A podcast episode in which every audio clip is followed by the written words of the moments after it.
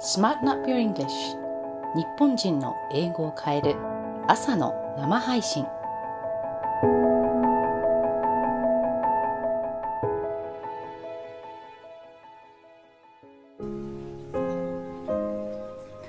はい皆さんこんにちは。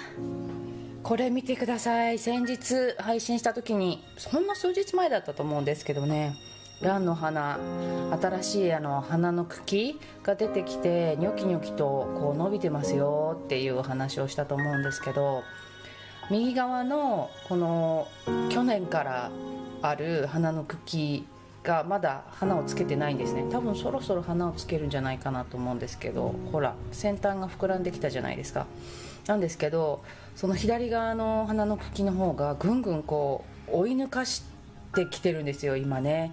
すごいこう成長してきてくれてるのであのランの花ってなんかどうも私あんまり詳しくないんだけれども秋までは成長期みたいですね。なんでよかったなと思ってこのあの配信を撮り終えたらまたちゃんとこう霧を吹いてあげようかなと思ってるんですけどね。栄養を入れたお水が用意してあるのでそうするとこうやってねぐんぐん成長してくれるんですよね。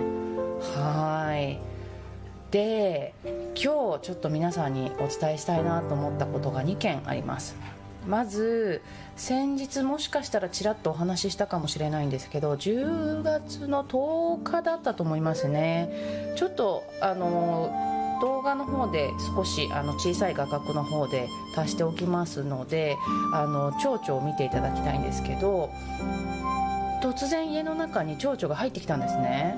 あのうち窓確かに開けてるんですけどパーパーにあのどこの部屋も開けてるわけじゃないんですよ。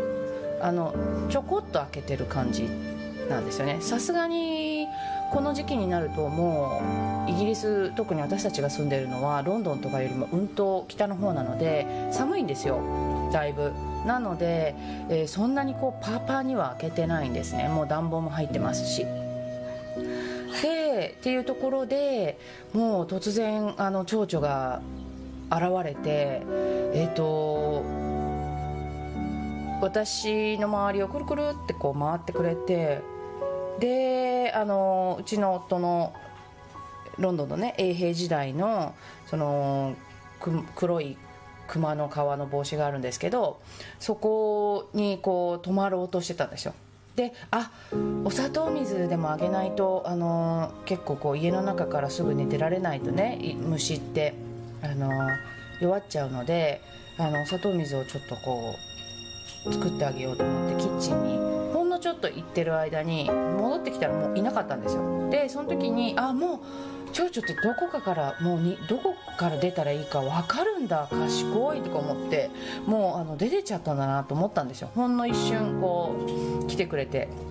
なんかすごいわーってね気持ちも明るくなってね。で私実は蝶々とかガとかって触れないんですよね。苦手なんですよね。嫌いってことじゃなくて苦手なんですよ触るのが。なんですけどあの蝶々を見て綺麗だなと思うしあのすごいあのその後もちょっと調べたらすごい吉兆なんですね蝶々って。でその蝶々もオレンジ色だったのでで調べたらこの辺には結構いるイングランドにはいるタイプの蝶々でただあの蝶々ってほら羽を畳んでこう羽を立てるようにして止まるじゃないですか。この蝶々はね羽がこう横に開いた状態で止まる蝶々だったからえもしかして蛾なの？とも思ったんだけれども調べたらちゃんとね蝶々っていうことでした。トートシェルって書いてあったかな？トートシェルって別光のことなんですけどあの確かにまあちょそうですね。別光みたいに見えるそういう感じのこう模様にも見える蝶々ではあったんですけど横にね羽を広げてるからうんと思ったんだけれどもほら蛾って夜に活動するじゃないですか。でえーと、蝶々は、まあ、昼間に活動する蛾もいるのかもしれないけどね。で蝶々って昼間に活動するんですよね。だからもう真っ昼間だったんでやっぱり蝶々だって思うんですけどね。うん。まあそんなようなことでと思ってたら1週間ぐらい経って5日ぐらいかな。経って実は玄関でハタハタしてるのを見ちゃったんですよ。こちらの画像です。あのちょっと枠の方に入れておきますね。でびっくりしてあやっぱり外に行かないでうちにいたんだってええー、と思って。普通ね蜂でもハエでもあの2日ぐらいいるとあのやっぱり弱くなっちゃって死んじゃってることが多いんですよね。多くないですか？あの窓辺とかでよくこう出られなくて死んでません？かわいそうですけどね本当にね。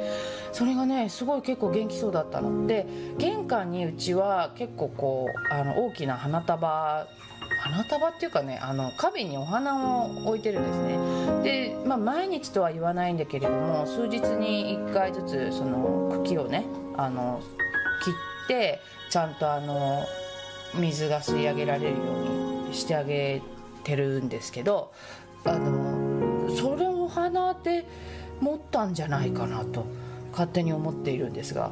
でまあハタハタしてるからねこう夕方になってきてかぼちゃが置いてあるんですけどうち今もうハロウィンの時期なので、まあ、あまりイギリスハロウィン関係ないんですけど関係ないといってももともとはねケルトのあの習わしですからあのこっち側からアメリカに持っていかれてでアメリカで大きくなったっていうのがねハロウィンなんですけどまあ、そのハロウィンの話はまた改めてしますけどねハロウィンのこの意味とかねあの今日やると全然終われなくなっちゃうんであのお話ししますけど発音なんかもそれについてちょっとあの日解説しますね。であのなので、えー、収穫の時期なわけですね。だからあ収穫っていうと、まあ、アメリカもそうだしイギリスとかも結構そのかぼちゃだったりとかこういうものを見てあのああ秋収穫だなってね春夏その百姓さんとかそう頑張ってくれてるわけですよ。で、えー、そのためにはその大地が頑張ってくれてるわけですよ。大地がやっぱりあってこうやってあのそうなんだよね。私たちってあの自分一人で作ったものとかってもう全然ないんですよね。本当に。野菜一つとってもそうだし、まあ、果物でもねお魚とかねお肉でもみんなそうですよ。自分がその最初から作ってあの取ってきてそのさばくものないでしょ？だってさばいてもらうのも別だったりお店も違う人がやってたり自分じゃないじゃないですか何が言いたいかっていうと本当にいろんな人の手を経ていろんな人にお世話になって自分のところにやってくるっていうね自分は食べるだけみたいなね 感じですよね。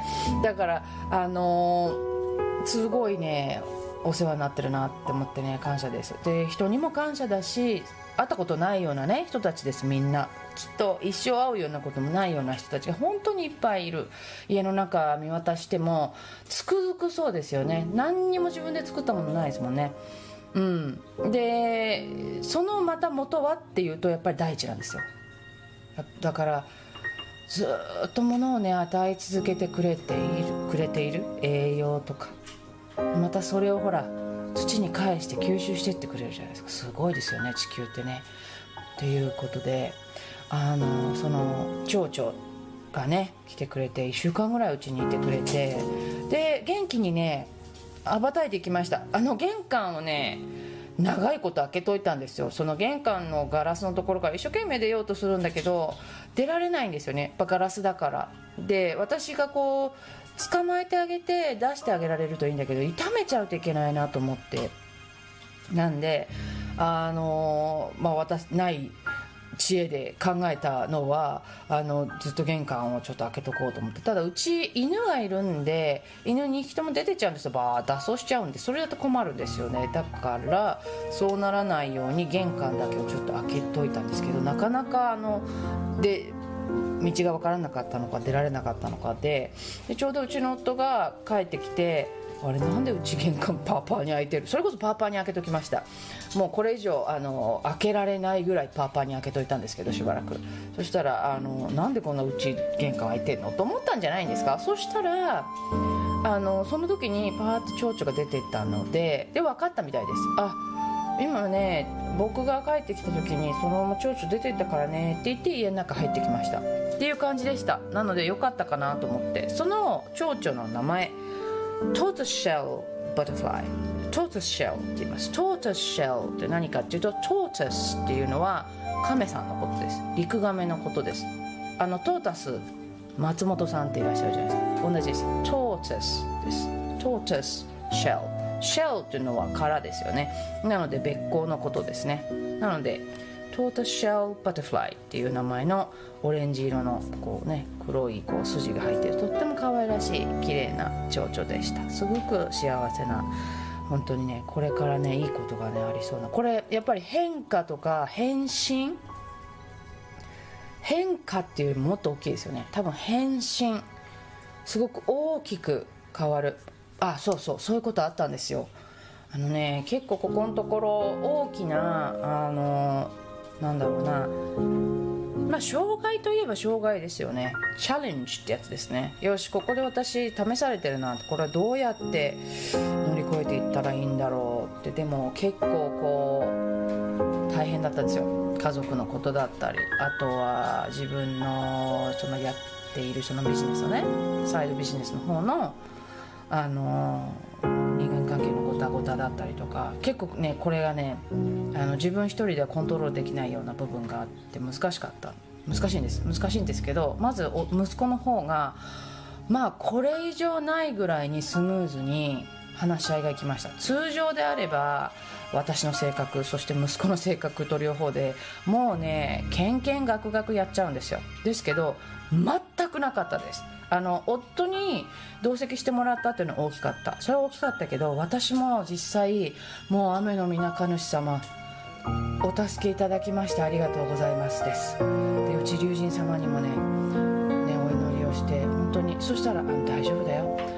大丈夫だよっていうね気持ちがねすごい湧いてきてあ大丈夫だってであとやっぱりその息子にまあ、息子のが息子の結婚式の時にちょっと私はあの悲しい思いをさせさせられちゃったんですけどだいぶ経ってからですよ。六方杯とかずっとやってるうちにふっと思った。これねあの私がきっと前世か何かでやったんだろうね。そうやって自分の親を泣かせたんでしょうね。悲しい思いをさせたから私が今世でその思いをさせられたんだなってこれでイーブンだったんだなと思ったんですよね。そう思ったら確かにそのきっかけは息うちの息子だったけども息子だったりそのねあのその花嫁だったりとか向こうの家族だったりとかっていうことなんだけどもあのー、そうかと思っていい意味で諦めがつきました。あのうん。もうこれで解消。であの息子と話す時もやっぱりこうそういう思いをさせたってことは今度はあの息子の方に何て言うの？宿命？カルマが生まれてると思う。んだけどまあそういう話しなかったですけどね。別にこう全然そういう精神世界の話に持っていく必要はなかったんで、ね、しなかったですけど。それでやっぱりそのできるだけお互いの関係とかも正常化していく、うん、やっぱりこう浄化していくためにね。